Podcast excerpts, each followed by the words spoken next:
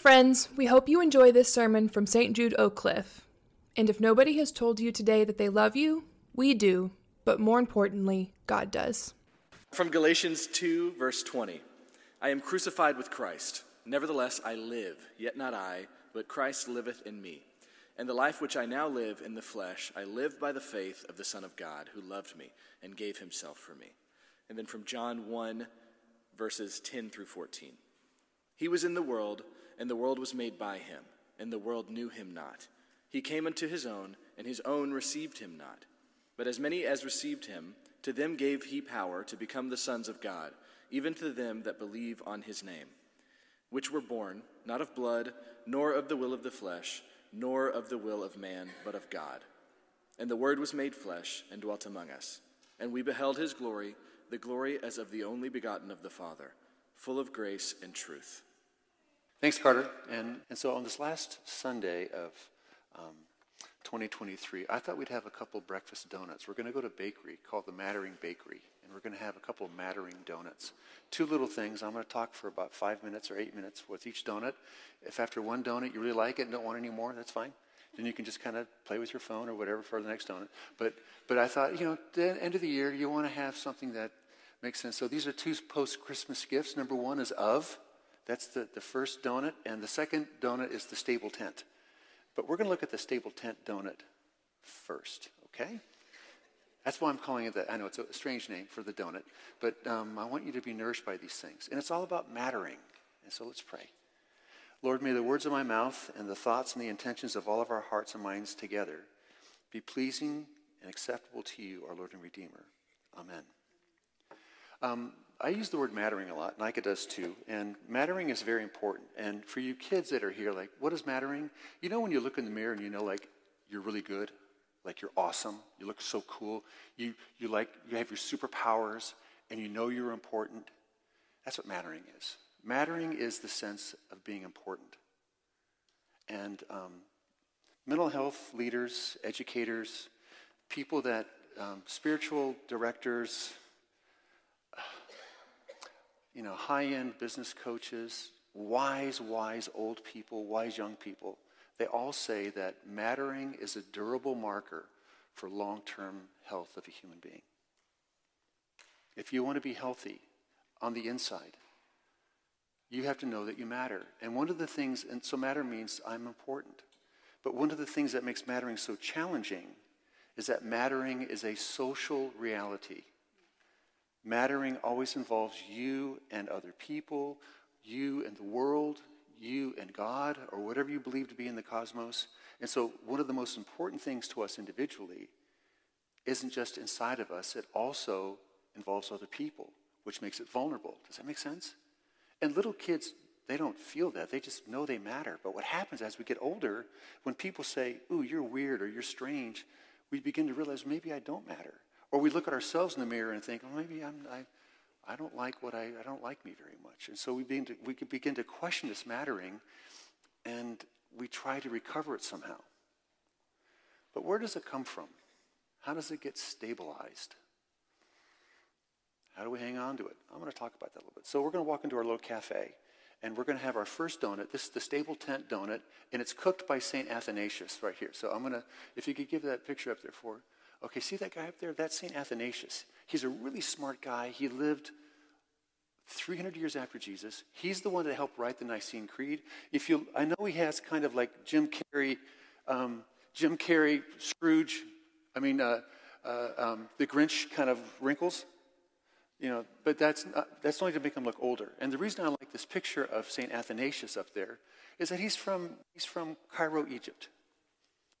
He's Egyptian. He's a black man and one of the earliest leaders of the church of great importance to us is the black saint, Saint Athanasius. He wrote a little book called On the Incarnation, which means the birth of God. And in this book, he delves into the philosophical reasons of why the birth of Jesus stabilized human mattering. We just read in the King James Version that and the Word of God became flesh and dwelt among us. The Word, That means the creative word, that which caused the cosmos to come into order. That's the Christian belief, that Jesus is the voice that said, Let there be light. That very word of creation became part of creation. Does that make sense? Became born. And so, what, what, what St. Athanasius did on the incarnation, he's this event of Jesus becoming flesh, of God becoming flesh, if the eternal mixes with the mortal, if the incorruptible mixes with the corruptible, it can't be undone. You know when you make chocolate milk? So even if you're dairy free, you get the dark blue Oatly. You don't get the light blue Oatly. No one gets that. You get the dark blue Oatly because it has the most fat in it and it tastes better. And it's the same price, which is I'm so cheap. But why would you pay more for something that tastes less? So anyway, get the dark blue Oatly or get your milk. Okay, and, and then you get the really good, um, Trader Joe's actually has really good chocolate syrup. If you pour the chocolate syrup, let's say that's Jesus, and you pour it into the milk and you stir it, once those two things are mixed, you can't unmix them. Doesn't that make sense? Once the, so if God is like the chocolate syrup and we're like the Oatly, when those two things become mixed, if the corruptible, which is the milk, and the incorruptible mix, what happens when they're mixed? Can that be undone? No. And so what St. Athanasius said, he said that birth of Jesus, the incarnation, actually says that human life matters and is no longer corruptible. Well, how did he say that? He says this For the nature of created things, having come into being from nothing, is unstable and weak. We die, we get old, we, we, we get our Achilles blown out, we get our Morton's neuroma blown out on our foot. Well, I don't know what your pastors and their foot problems, but that's okay. So, so creation is coming to being from nothing, is unstable and weak, and mortal when considered by itself, and is in a state of flux and dissolution. Oh, he's using language of Genesis 1, the tohu wabohu, you know, the haggle and maggle, all that stuff, you know, like the waste and wheel, like creation, everything is unstable and, and weak. Creation is that way. And it's a state of flux and dissolution. Therefore, to prevent this happening and the universe dissolving back into nothing, God did not abandon it, that's all creation, to be carried away and suffer through its own nature, lest it run the risk of turning into nothing, a relapse into non existence, if it were not protected by the Word becoming flesh. Ah, there's the chocolate going into the Oatly. And so, right there. So, what, what St. Athanasius is saying is that it's not just the death of Jesus that changes the world. The birth of Jesus actually says the incorruptible God became part of creation, and that can never be unmixed. So you matter. Your mattering cannot go away, it can't dissolve. And the early church understood this because I want to show you a piece of art that actually shows this, okay? Um, this is the next slide, Deb.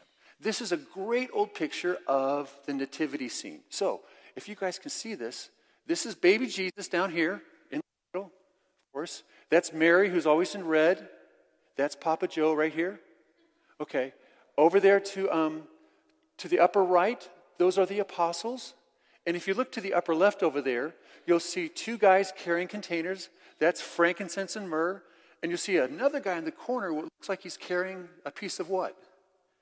A gold. That's right, Robin. So those are the three wise men.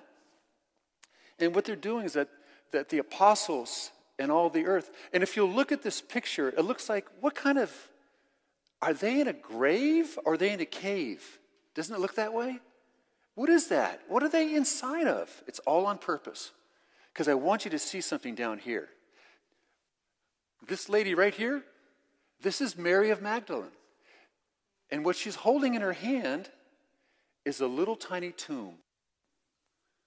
The tomb where Jesus was. And that tomb is shaped like what? The place where Jesus lay. And the tomb is really small. And most Western Christians will say, oh, well, this is about Jesus becoming, he's eventually going to be, uh, uh, go to the cross and die and rise again. No, that's not what this is talking about at all. What they are saying from the very beginning, this birthplace is also like an entombment like mortality. And because Jesus was born and the chocolate milk mixed with the chocolate syrup mixed with the milk, it can't be undone.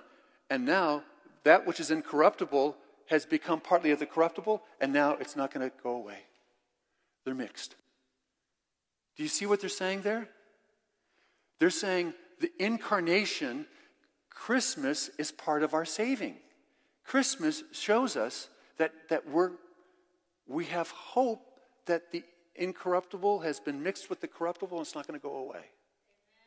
That's what they're talking. It's all about mattering.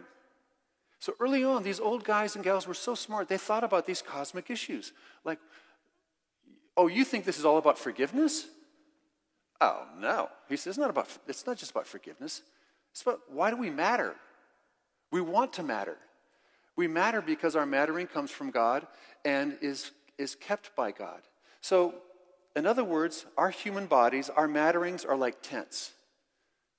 Molly, our youngest, um, when we lived in Santa Fe, we had a three bedroom house with five kids.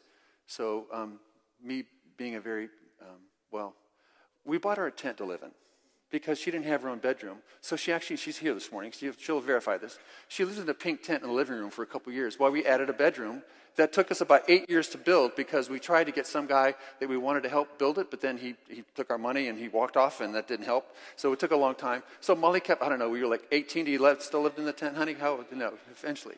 But she had this little pink tent and literally, like, we had this huge house, like a, a huge house for, for three bedrooms. I know, it's weird. But then we so she lived in a very unstable tent. And I think our sense of, but it was a beautiful tent. I think all of us feel like our bodies are, or our mattering is like this tent. And tents can be very delicate, right? Our mattering is like that tent. And what if that tent can be stabilized? What does that do to us? It makes me feel like I'm going to last. I think our mattering is like that tent. And so when the Word became flesh and tented among us, that's what the Bible is saying. That tent came over our tent, and now that we matter, it's stable. It's stable. Because one of the things we, we worry about is things change so much. How, how am I stabilized? Well, this first donut is simply you got a stable tent because of not what Jesus did on the cross, it's what he did when he was born. Why wait? That's the gift. The chocolate syrup from heaven mixed with the milk down here, and we are good. It can't be unmixed. It can't be unmixed. The incorruptible mixed with that which is corruptible, and it can't be unmixed. And this is how smart these guys and gals were way back then, okay? All right, well, here's the next donut. It's the of donut. Okay, this is a little more Protestant for us. You know, uh, there's a text when, when, Carter read the text so good. He read Galatians 2. He said, um, The life I live, I live by faith of the Son of God. Of. Not in, of. Now, that's not Carter. That's not St. Paul. That's actually T.F. Torrance. Um, I love this guy. He's a scientist, he's a physicist, he is a theologian. He won awards in physics and is well known for his physics He's well known for his theology, and the science community and the religious community don't know what to do with him because he, he, he kind of ticks off both of them. Because he says science and religion go together. They're, and I agree with him. They go together, they're compatible. Why make them fight? They're friends. And he's really, really smart. He was also a missionary to China. He's educated. He's kind. He was a chaplain in World War II. And he often talked about instead of just having faith in Christ, that we need to rest in the faith of Christ. So if Jesus was born and he stabilizes our tent, let's, just not, let's not just have faith in him, let's rest upon his faithfulness. Like, what does that mean, Mark? Resting upon his faithfulness. It means participating in what he's done. It's the difference between hanging on to something and letting someone hang on to you. God hangs on to us in Christ. When Jesus was born, God says, I will never let humanity go. I got you. All of you are in me, in my son. I got you. So just, if I've got you, rest in the fact that I've got you. And this is how T.F. Torrance put it. He's talking about Galatians 2 here, the, the text that, um, that Carter wrote, uh, read. He says, not wrote. Did you write that, Carter? You didn't write that? Okay, okay. All right. Galatians 2. The gospel announces to me that in Jesus Christ, God has already taken a decision about me.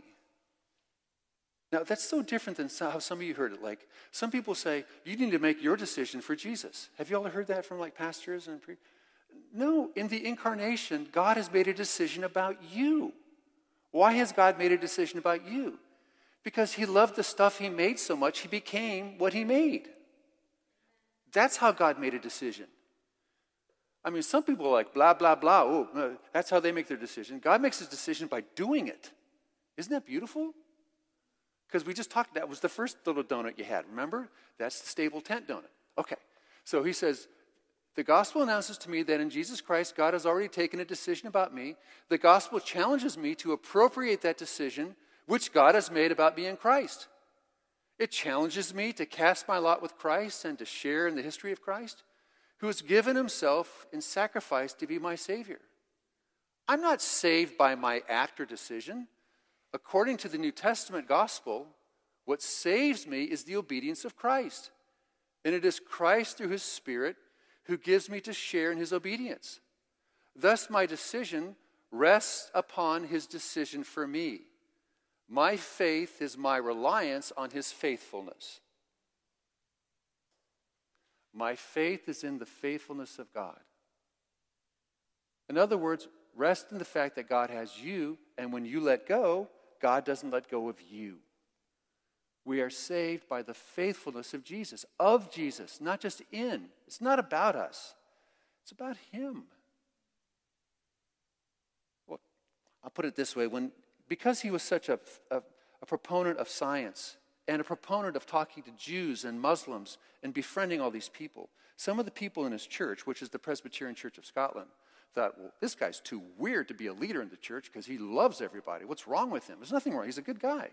But a young pastor came up to him one day and says, uh, uh, Dr. Torrance, um, uh, are you saved? And he goes, Young man, do you mean, am I a Christian? He goes, Yes. But are you a saved Christian? He goes, Is there any other kind of Christian? And he said, Well, are you saved? And he goes, Well, yes.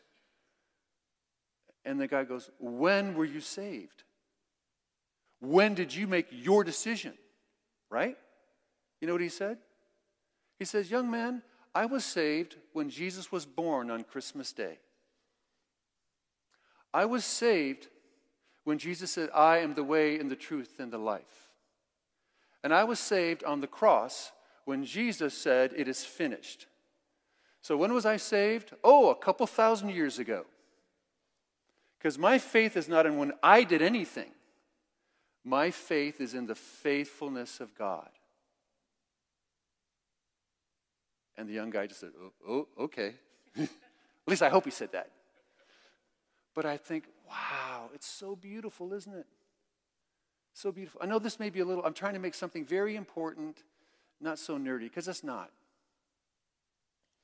God has you, you have faith in God. This is God's faithfulness. You let go, God doesn't let go. God never lets go. That's why everybody had access to Jesus, because God is for everybody. That's why I think it's so funny, like sports teams, when they, I, I, hope when they're praying before a game, they're praying that everyone stays healthy, but like, like God, I know you like I know you like the Dodgers more than Yankees. Please play like no, he doesn't. Who do we, that's ridiculous. So if you think God does God loves your team, I'm sorry. He doesn't love your team more. He loves every team more because he mixed himself, the chocolate syrup mixed with all humanity, not just some parts of it. Remember? All of it. Because he can't help it. He loves humanity. But, but we have to rely, rely upon the faithfulness of Jesus. Okay, so what's the aha about this? So this is just my last slide here kind of. Mart a-ha. You think who? That's actually the band a-ha from Norway. Okay, remember? All right. Do you remember that one song they had in the 80s, Take On Me? A, it was a great song. They actually had like 13 number one hits, but mostly in Europe. And I love the song Take On Me. And if you're ever wondering, I thought those guys didn't like each other. That was all a ruse. They still toured up to 2017, okay? So that was part of their mystique, like, oh, we don't like each other, we're going to break up all the time. No, they never did. But uh, take on. So this is Mart Zaha, Take On Me. All right. Your mattering is not determined by your family or your social media. Now, it's affected by it.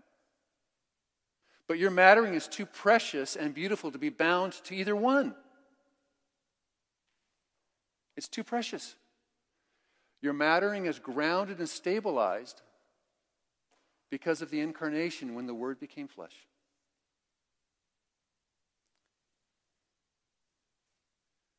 Your mattering is incorruptible. Incorruptible. So please be attentive. And may all of us put our faith in the faithfulness of Jesus. Okay? It's incorruptible. That's a good donut just to savor. It's incorruptible. Let's pray. Lord, thank you for becoming one of us and mixing your, your eternal reality into this temporal stuff and making all this stuff matter. The way we feel it matters. And thanks for making all of our individual um, selves matter to you.